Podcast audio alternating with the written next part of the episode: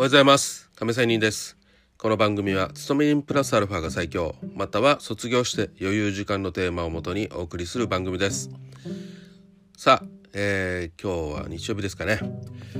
えっとね今日の話は FX トレードの話をしたいと思います。でねえっ、ー、と結論的結果的にって言った方がいいね。結果的にはなんと、えー、勝ちました。約30ピップスほどですね。はい。まあ金額に言えば3万円ほどということなんですけどもえーとまずね勝ちはしたんですけど両方言いたいと思います。まずは、えー、勝ってよかった話。だけど反省点大いなる反省点があるという話ですがまあどちらから話聞いた方がいいですかね。まず、えー、勝った話からプラス面からいきましょうね。だけど後でねしっかり自分の反省ということで後半には大いなる反省をしたいと思います。まず、えー、勝ったということなんですけど約30ピップス。なんと111円に乗った時にまあねこれ前回も話したかな。なんと、えー、40ピップスほど買ってポジションクローズしたんですよ。でその時に40ピップスほど勝ちましたがまあレバレッジは低めでえー、勝ちました。でねその後もうこの実は111円に乗った途端あこれすいません言うの忘れましたね。ドル円ですけどドル円111円に乗った後もうこれは乗ったっていうことは一段上がるって私呼んでいたんですよ。でね読んでいたのでこれはもう順張りだと。ねいうことをしっかり分かっていましたがこれまたねいつも反省するようにスケベ根性が出たんですね。はい。110.10ぐらいに上がった時にいやとりあえず今からまたねすぐかどうか分かりませんよ。すぐ上がるか、えー、しばらくして上がるかちょっと分かりませんがまあどちらにしろこのチャートの流れは上がるだろうと分かっていたので、えー、順張りすればいいのにえー、スケベ根性が出たためにちょっとじゃあね、調整は出るということでね出るだろうとこれも分かっていたので売りを出したんですよ。でねこれもねこういうこういうところが本当にダメなんですよ。これでいつも負けてるんですけどスケベ根性を出した途端まあね欲望欲が出るっていうことですね。まあ本当に110.10でね売りポジションをした時に確かにあ、えー、下がり下がってね、えー、含み益が出たんですね。うん、でそこでねさっとねポジションを閉じて2ピップス稼いでねそこで思ってる方向の買いポジションをすればいいのにちょっとタイミング逃したっていう言い方もできれば欲を出したという言い方もできますここでポジション閉じなかったんですよ。するとまあこれ上がっていったんですね、うん、で、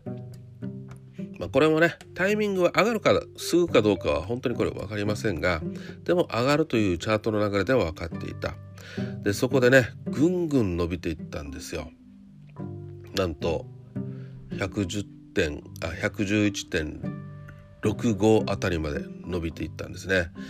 あ65ピップス損したということなんですけどその損したって思うよりももちろん損失を抱えてるわけですよ。ね、でも私は、えー、1円ほど損切り幅を入れていました。112.10まで。まあこの辺まではもしかしたら行く可能性はあるということで110ピップスほどの損切りは入れたと入れてたと。いうことなんですがまあこれでね、えー、損切られはしませんでしたがかなり苦しかったですね。でね革新的なところもあったのでレバレッジもかなりつけていました。ハイレバにしていたわけですよ。だからこそここでかなりの損失額を抱えたわけですね。かなり苦しかったです。もうこれでもね、えー、だいたいね直近じゃなくて高値圏でとりあえず最初の日は終えてああもう苦しいと。でこの高値圏を、えー、この高値高値圏っていうのはね60ですよ、ね、110.60この辺前後を超えて170いったらこれはもう切らんといけんと。もちろんこの切るにもね相当ハイレバレッジしているのでかなりの損でポジションを閉じなければいけないんですよ。でもこれ以上ね損失を抱えたら本当に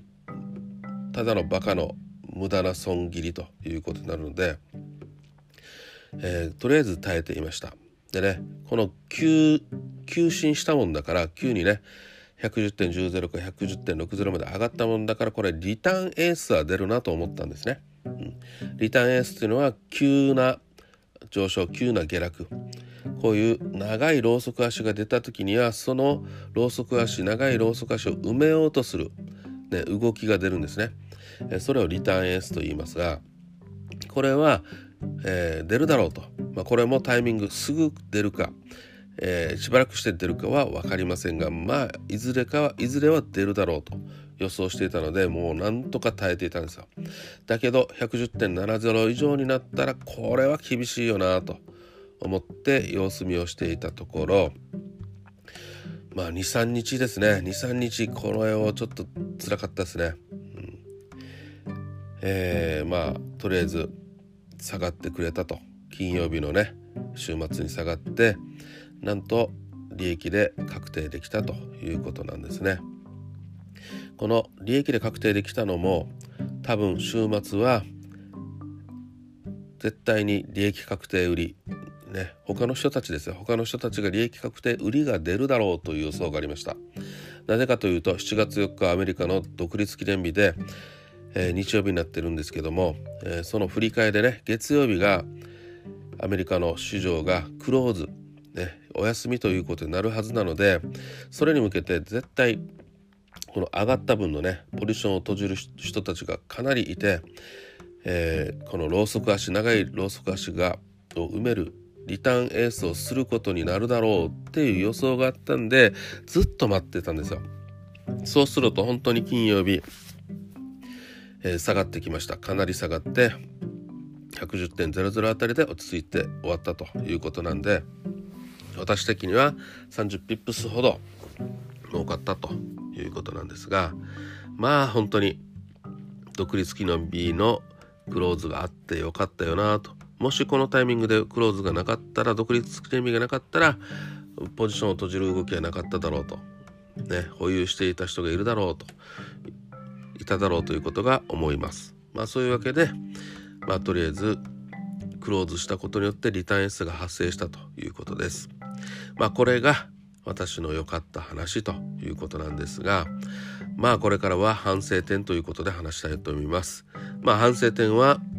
先ほどの中でも言ったように基本的にドル円は順張りです。4時間足8時間足というちょっと長めのねえ、8時間足では特に順張り志向が、え、多いので4時間足もね、まあそういうタイミング4時間足8時間足でポジションを取る以外はもうとにかく基本的には順張り。基本は順張り。ね。100%ではないですけど基本は順張り。それをしなかったがためにまた自分の予想をしていたのに買いポジションをしなかしないです。ケベ根性が出した。それによってまあたまたま今回は損切られずに済みましたが値幅損切り幅を広めにとっていたために、えー、逃る逃れることができましたがまあ基本的にこうやってね精神的に消耗する時間も長かったし、ね、含み益入ればにしていたのもちょっときつかったしスケベ根性を出すんだったら低レバレッジでやれやらなければいけなかったんですよ。あくまでもスケベ根性を出すんだったら入れ歯にするんだったら自分の思う通りの入れ歯にしてでしっかりとにかく損切りを入れてと。当然入れてと。いうことはしなければいけなかったのにまあしなかったと。まあ一番ね順張りしなかったのが一番元凶なんですね。はい。分かっていたのにということなんですね。まあそれが本当に、まあ、今回はたまたまね